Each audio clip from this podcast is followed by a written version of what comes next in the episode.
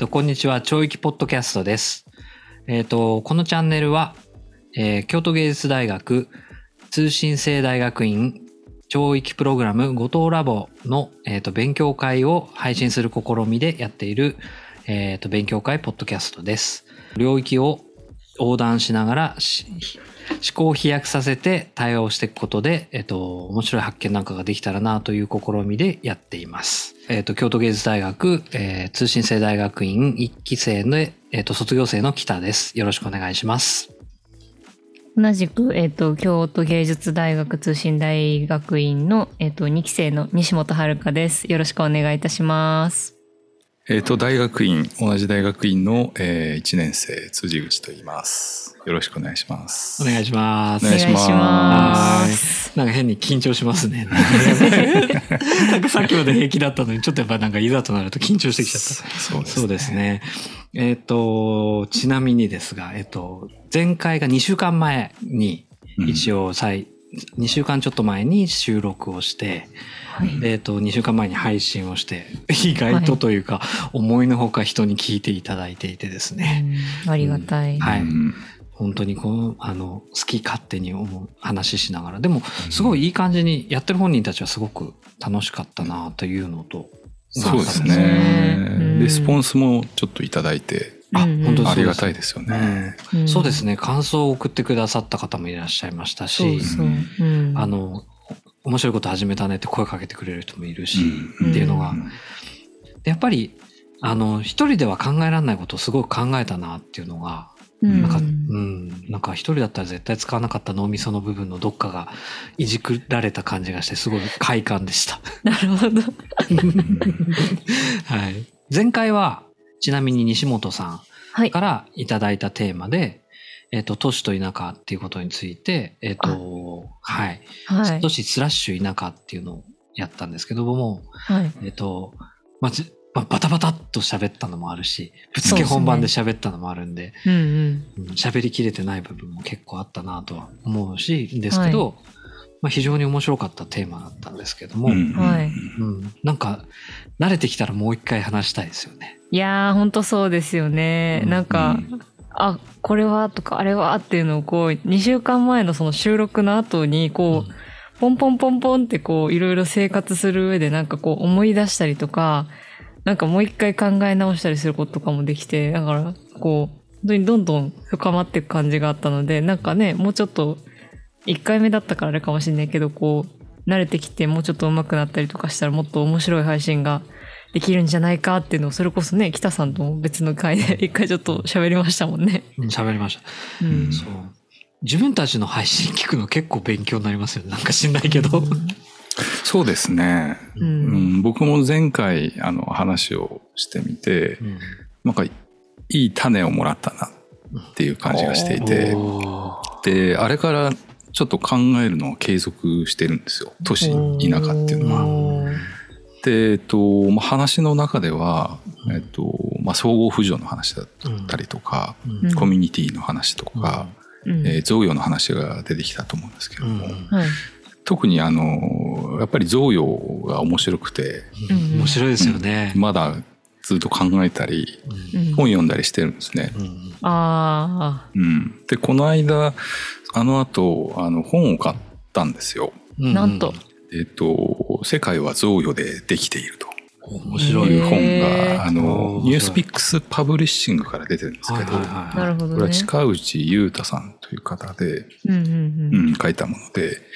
えっと、近内さんはウィトゲンシュタインの哲学の研究者なんですけど、贈与のことについて、えー、本を書いていて、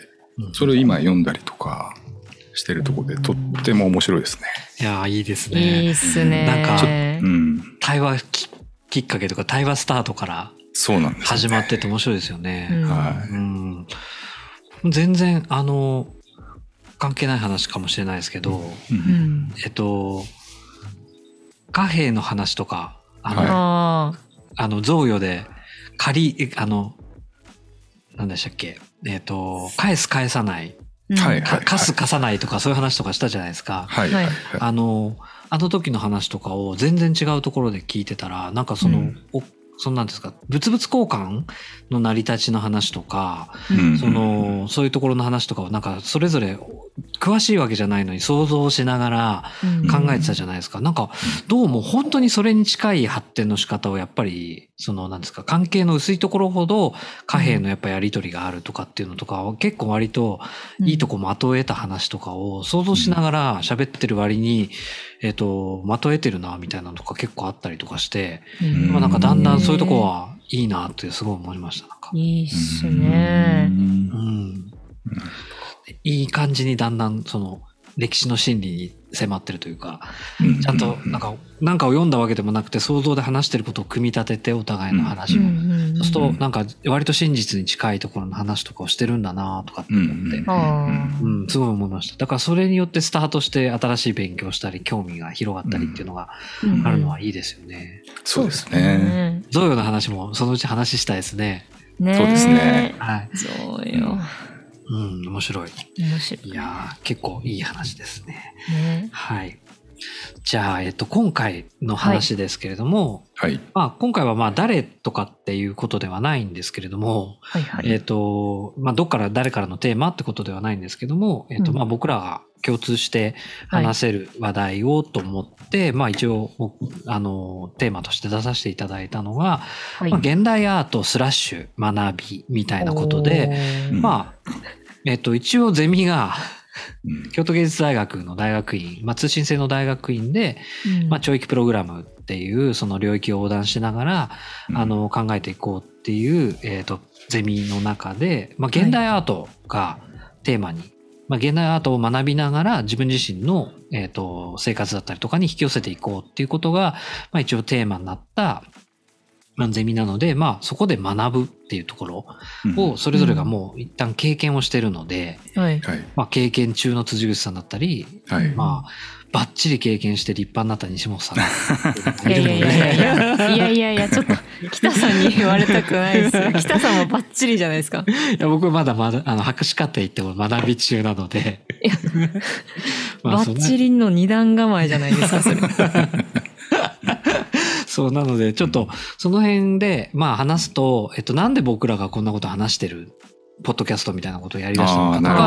まあ勉強会っていうことが、まあまあ勉強会って言ったからといって対話してるだけっぽいのが、なんでこんな対話になるのかとかっていうところが少しなんか垣間見えたらいいなとかっていうのがあるんですね。まあそういう意味で言うと、まあ今更だけどこの勉強会ポッドキャストって何なのっていうところを少し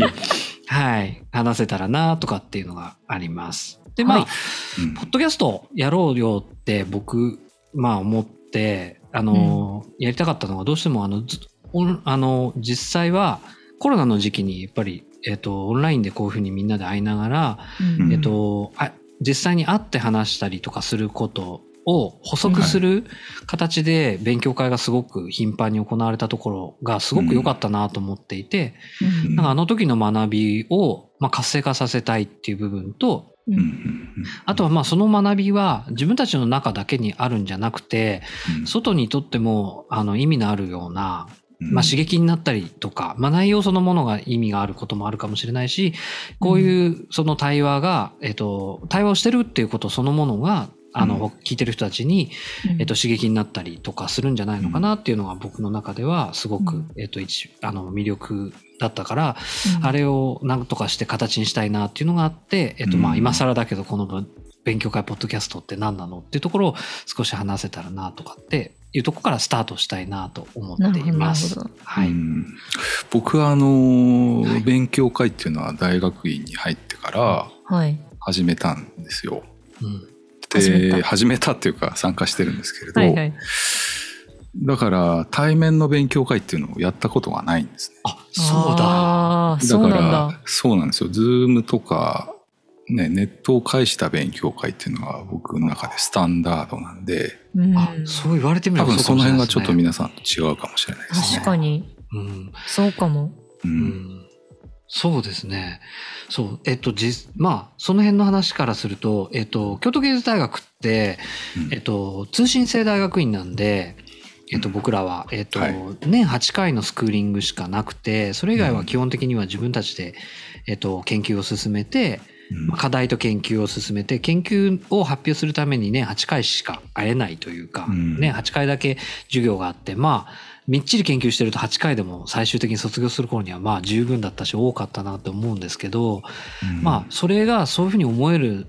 僕卒業してからやっぱ思ったりとかっていうのは結構勉強会って頻繁にあって、いちねんめの時からその当時は教室が借りれるんですね、申請すると。あの信濃町の教室とかが借りれて、そこであの在校生たち集まって、まあ、課題の話したりとかお互いの研究の話したりっていうところが実はもともとはあったんですね。でただそれが、えっと、一昨年かにせんにじゅうねんになって、うん、コロナになって勉強会できないってなった時に、うんまあ、スクリーンは全部一気にオンラインになってってなった時に、そこをどうしようかっていうところからスタートしてる感じなんですね。うんはいまあ、そういう意味で言うと確かにその後に入ってきてるんで、辻口さんは。そうなんですよね。うんうん、そうそれで、えっとまあ、毎週ぐらいの勢いで土曜日に勉強会しようかとか月何回やろうかっていうところからスタートしたんですけど、うんまあ、その時は研究発表とかいろいろやったりとかっていうのがまずあったんですね、うん、でまあ準備しなきゃいけないのが結構あるのと、うんえっとまあ、割と気張ってその資料を用意したりとか、うん、あとゲストの先生呼んだりとか東大の先生呼んだりとか、へー、あのそれこそあの美術評論家の人ゲストで呼んだりとかっていうのをオンラインで実は結構毎回気張ってやってたんですけど、やっぱり準備が結構大変で、やっぱり持ち回りにしてたとしても、えっと、次どうするんだっていうのがやっぱり行き詰まっちゃうんですよね。続けるのが難しくて、でまあそれはやりつつもっていう、それがやってる時に西本さんが、まあ、エムに、まあ、にねんせいの時に、えっと、後輩の エムいち のある生徒さんとふたりで、うん、あの始めようって言った勉強会が、まあ、僕がすごく理想的に思えた勉強会で、そこで行われてたその、うん、なんていうんですかね、えっと、ある一つのテーマを、えっと、月水金週週さんかいねやってたよね。やってたやってた。そう、一つのテーマを週さん筋トレのように、それについて、えっと、試行錯誤しゃべるんですよふたりで。うん、でそれを、えっと、他のゼミ生たちは、えっと、聞いてるっていうか、まあ勝手にしゃべるから勝手にみんな聞きに来てた感じだったんですよね。そうですね。ねすごかったのそれが。なんかそうあの私がそれこそあのなんで週さんで勉強会を始めようっていう話になったかっていうと、うん、まああの当時私が エムに でであの エムいち だった方が、私がもともとその演劇をやってて、でその エムいち で入ってきてこられた方はもうバリバリダンサーとしてまあプロでやっててっていうので、いわゆるまあ舞台芸術っていう大きい括りで同じ人だったから、すごいそれで親近感が湧いたっていうのと、あのコロナでまあいろんなスケジュールがみんなぶっ飛んでたから、すごいみんな暇だったじゃないですか、そのにせんにじゅうねんの上半期特にステイホームだったからね。そうそうステイホームだったんで、うん、じゃあもうその時期に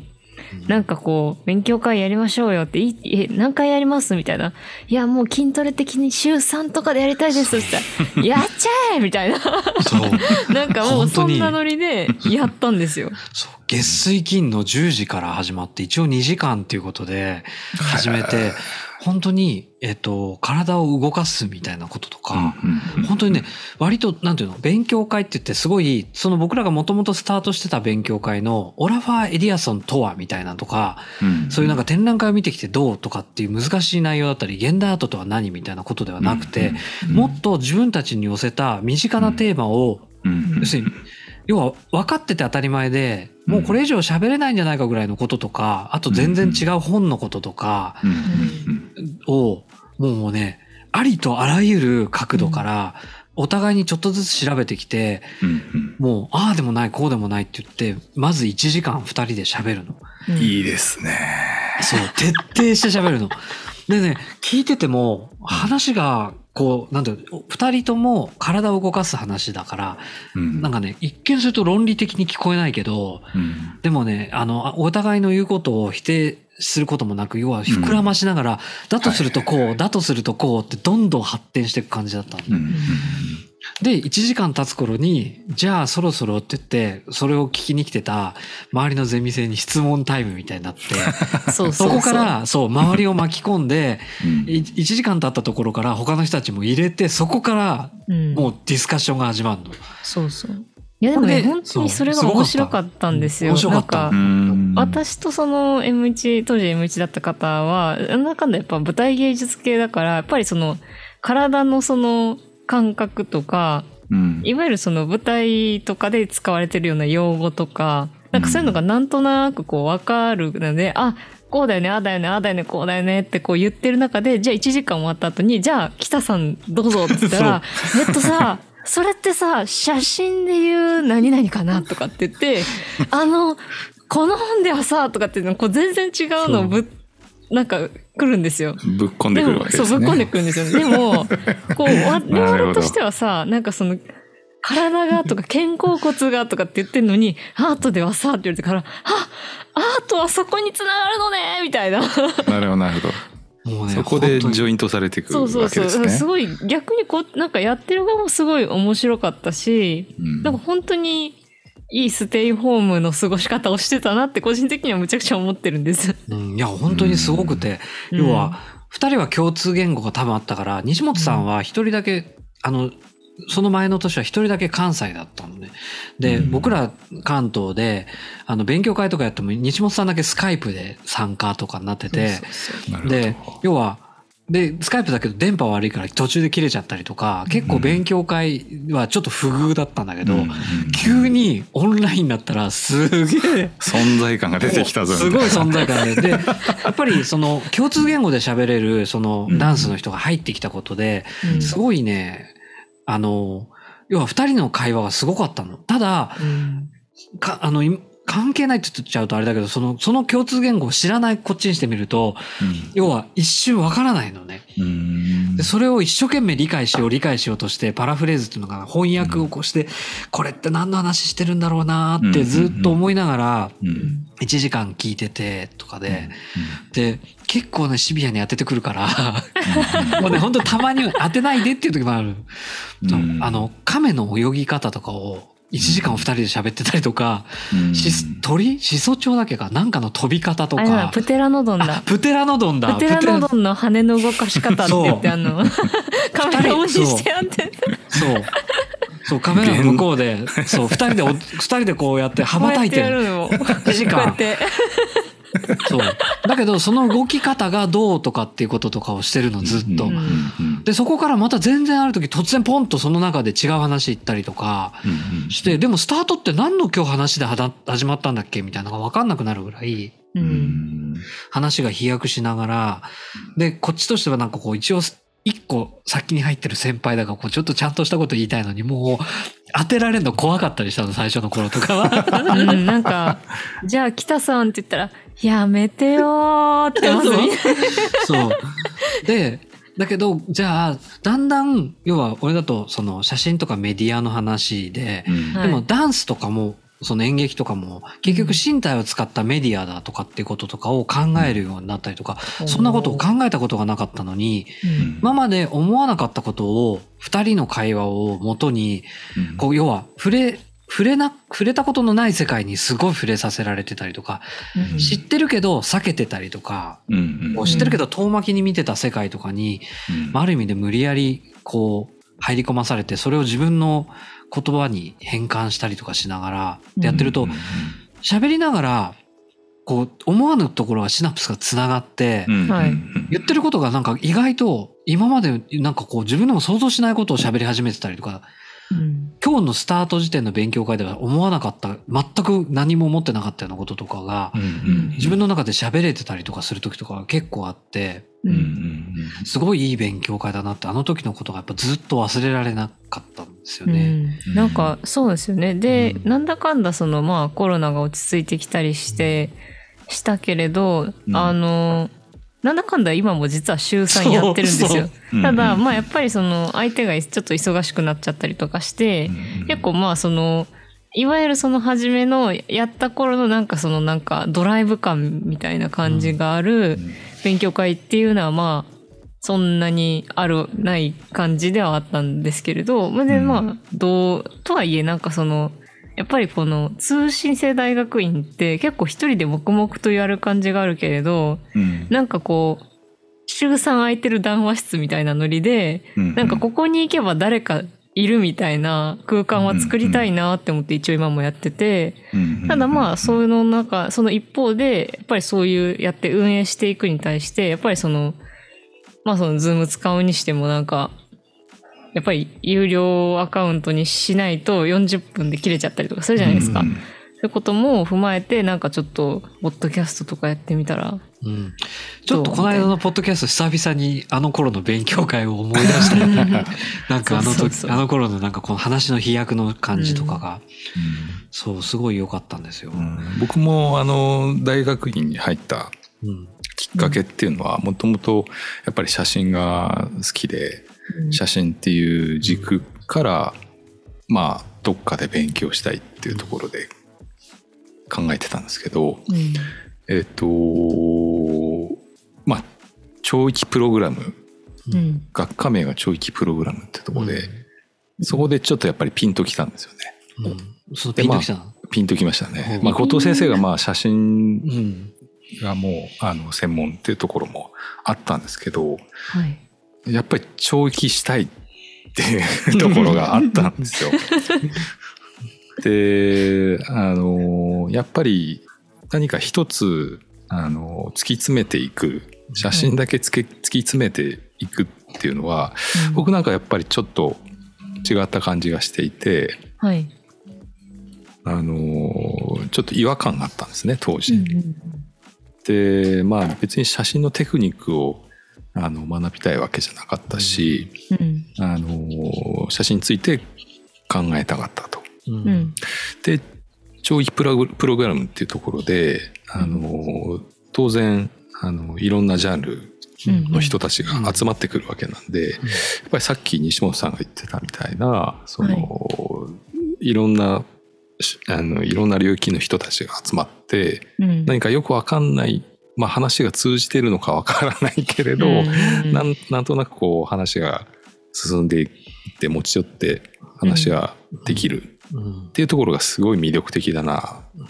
っていうのが今感じてますね。うん、なるほど、うん。すごくいい話ですね。本当に。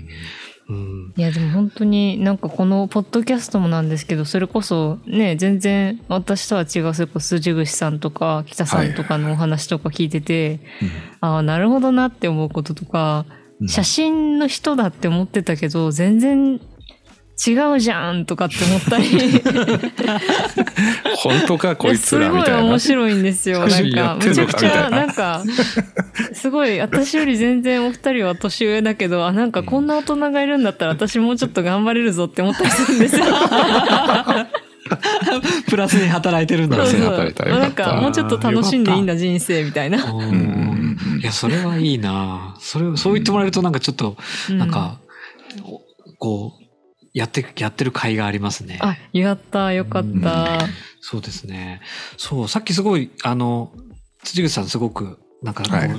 ゼミのことですごい芯をついたようなことをやっぱり言ってるなと思っていて、えー、そのやっぱりアートを、まあ美大の大学院でアートを学ぶって言った時に、うん、その、じゃあ何行われてんのか、みたいなことって、うん、なんか多分気になると思うんですよね。確かに。はい、で、じゃあ、うん、どんな学びが行われてるのかっていうところ少しあの話まあアートを学ぶってなんだろうみたいなところとかだと思うんですけどまあ実際どんなことを学んでるのかって実際入ってみてだと思うんですけどまあ言う通り写真をやりたいまあ現代現代アートにおける写真の表現みたいなことをやりたいって言ったとしても実際はじゃあ写真の表現を教えてテクニックを教えてくれてる教えてるとか学んでるわけでもないしまあ美術史だけをやってるわけでもないっていうところが結構特徴だと思うんですよね。うんうん、そのだから現代アートを学ぶって何なんだろうっていうところとかを少し話していけたらいいかなと思う。まあそれはあのなんか堅苦しくなくて実際えっと現あの卒業した僕ら西本さんと僕なんかはどう思ってるのかだったりとか、うん、まあ杉口さん今学んでいてまあ入ってくる前に思ってたこととはいまあ、今思ってることなんかをまずスタートに話できたらどうかなとかって思うんですけど、うんうん、じゃあえっ、ー、と、はい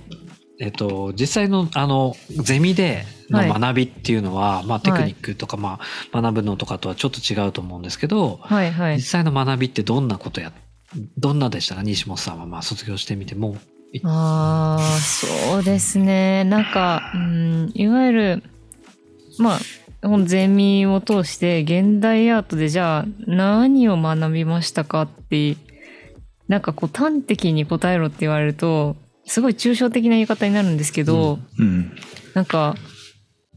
なんだろう生きていく上での知恵を学んだなって感じがちょっとあっていいこと言ういいこと言うねなんかそうだな入学する前はやっぱり私あのいわゆる現役で入ってるんですよ。学部を卒業して、うん、すぐにそこの、まあ、いわゆる通信制大学院だけど、まあ、大学院に入ってっていう形だったんで、うんうん、まあよ本当にいわゆるまあ一般的な大学院と同じような感覚でもう演劇っていうものをもうちょっとその現代アートっていう別のフィールドで考えた時にどうなるのかもっと研究したいって思って入ってきたんで初めは本当にもう演劇のことしか喋ってなかったんですよ。私もどうかこうかいかこうかとかあそうだったねいかこうかとか言ってたんですよ。あ言ってたね演劇用語だもんねいかこうかとかねうーん、まあ、まあまあまあそんな感じで や,、うん、やっててでなんかまあベケットやれだなんだのって言われて毎日泣いたりとかしながらやっててまあ そ, そうねそうそうそうね暗黒期ですよ私の、うん、でも確かにそうだったうんうん、でもやっぱりなんかそうやってやっていく中で、まあ、いわゆるパフォーマンスとかのアーティストとかを見ていったりとか、うん、もう本当に全然別のなんか彫刻だったりとか写真だったりとかっていうのをアーティストとかを見ていく中で、うん、なんかその作品云々とかやり方云々じゃなくて、うん、その人がそういうアーティスト自体がどういう思いを持ってどういうバックグラウンドでどういう思いを持ってやってるのかっていうことが多分すごい重要なんだなって思ってきて、うんうん、なんかそのアーティストがやっぱり作る作品って、うん、なんていうんだろうな同時代で生きるでも自分とはちょっと違う生き方、まあ、いわゆる住んでる国が違かったりとかちょっとじゅうねんぐらい先に生きてたりとか、うん、なんかそうやってやる中でその人が今この世界で生きる中でこういうことを表現したいって思ってた一つのなんか意見として捉えるようになったら、あ、この人はこういう世界でこういうふうに考えるんだ。じゃあ私はどうなんだろうってすごい考えるようになってきて、そしたら、え、こんだけこの人たち自由にしてんだからさ、私もうちょっと楽しく生きてもいいんじゃないって急に思い始めた時があって、なんかそういうことを考え始めた時ぐらいから、まあ自分も作品、アーティストとして作品も作るんですけど、すごい他の、まあ、音楽だったりとか、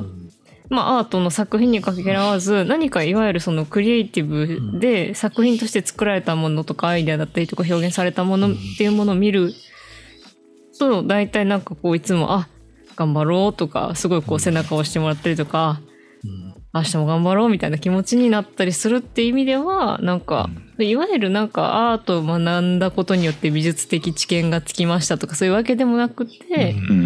もう本当にすげえ抽象的に言うけどなんかこう生きる知恵みたいなのをちょっともらったかなっていう感じがありますね。なるほどね。だからあれだよねあの現代アートの人たちのうん、まあなんかよく言う言葉でいいアート思考なのかもしれないけどアーティストの考える、はいはいえーと、思考を自分が生きていくためのコンテクストとして得てるような感じだよね。そうですね、うん、だからなんか、うんう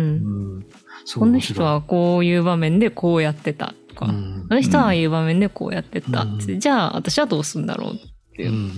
こうしようみたいなそれがすごいプラスに働いてはい、ポジ、あのポジティブに生きていけるっていうことってことですよね。そうですねなんかまあ本当にね世の中いろいろあれやっちゃいけないこれやっちゃいけないこれはダメあれはダメってすごいいっぱい言われるけど、うんうん、いやでもあの人この場面でこうやってたしなみたいな、うん、いけるかみたいな面白い素晴らしいですね最高じゃないですか。いやいやいやいやとんでもないです。中さんちなみにどうですかいちねん学んできて。そうですねあの大学院は一つの、まあ、学びのプラットフォームではあると思うんですけども、うんうんえー、大学院がまあ卒業とか学位とかっていうのは僕はゴールではないと思ってるんですね、うんうんうん、なるほど。なので、えー、と僕は、まあ、あの大学院でやってみてあの卒業した後、うん、自分がどうやってこのまま勉強を続けていくか、うん、そういうシステム作りかなと。あ、なるほど。システム作りから自分の考えを、うんえー、まとめたりとかしていくための場所にしたいなみたいなところですね。だから勉強がそこね、大学院卒業してそこでパッタリ辞めるとか終わっちゃうとかではなくて、それを継続していくためのこうパターンを自分の中に作っていくというか。あ、なるほど。で、どういうところをポイントにあの物事を考えていったりとか。なるほどね。っていう形ですね。えっと、あとは、はい、まあ、じゃあそもそもどうして大学院入ったんだろうかっていうところがあると思うんですけれども、行きたい聞きたいあるんですけれども、うん、で僕はまあ学校を卒業してまあ社会人ずっとやってきたわけなんですよ。うんはい、で社会人をやりながら、えー、今大学院で、えー、勉強しているという形になるんですけれども。うんまあ、仕事の中で随分こう生産活動とか経済活動をやってきたなと、うんうん、でその活動していく中でいろいろ問題意識を持ってたんですよ、うん、なるほど。で、うんまあ、問題意識というよりはまあ生きにくさって言ってもいいかもしれないんですけれども、ほうほう、まあ、仕事をするっていうことは何のために仕事をするのかとか当然考えていくわけで、うんうん、例えばまあ生きていくためのお金を稼ぐとか、うんまあ、様々な形で、えーと、社会貢献した上であの対価をもらうとか、うんまあ、あとは自分のスキルを磨いたりリテラシーを得ていくとか、うん、そういうのがあると思うんですけども、ちょっとなんかそういうところでも言ってられなくなってきたなっていう感じがあるんですよね。そうなんですね、うん、じゃあ利益が多ければ多いほどいいのかとか、うんうんうん、仕事上の自分が成長するだけでいいんだろうかとか、うん、っていう話になっていくわけですよ。はいはいはい。となるとちょっとこうベタ思考をしてみると、うんうんまあ、資本主義経済の中で中の仕組みで生きてることにちょっとモヤモヤしたものを抱えることになったんですよ、うん、なるほど結構大きいものを持ち込んできたんですね。えー、すごいな、うん、なんかね、あのテクロのテクノロジーがいくら発達しても、うんうんうんまあ、例えばサラリーマンの僕らは必ず定時は絶対働くし、はいうん、はいはいはいなんか仕事のする時間が楽になるわけでもないし、うんうんうん、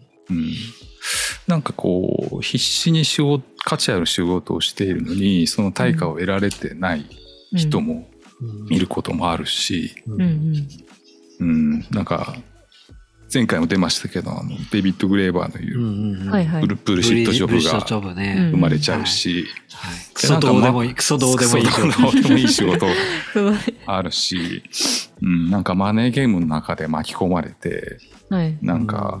うん、なんか多くの人や会社がしんどい思いしてるのはなんでだろうなっていうところがあるんですよね、うん、おー、だからすごい悩みだ、うん、そうなんですよ。なので、まあ、その資本主義のプラットフォームっていう中に、うん、やっぱりちょっと違和感だったりとか、うん、なんか生きにくさっていうのをやっぱり感じてしまうんですよ。はいはいはい。うん、するとまあお金は使えばなくなるし、うん、お金で買ったものは劣化していくし、うんうん、自分のスキルや知恵っていうのは自分が死んじゃえば消えるっていう単純なことなんですけど、うんうん、あででそこで出てくるのが、はいまあ、愛とかおほう愛愛なんだ 愛, 愛とか、はい、贈与とか、うんうん、あとはまあ切っても切れない切迫している地球環境とかっていうのがやっぱりポスト資本主義とセットで出てくるんですよね。なるほどね。ってなった時に、はい、じゃあ僕らのウェルビーイングってなんだっけっ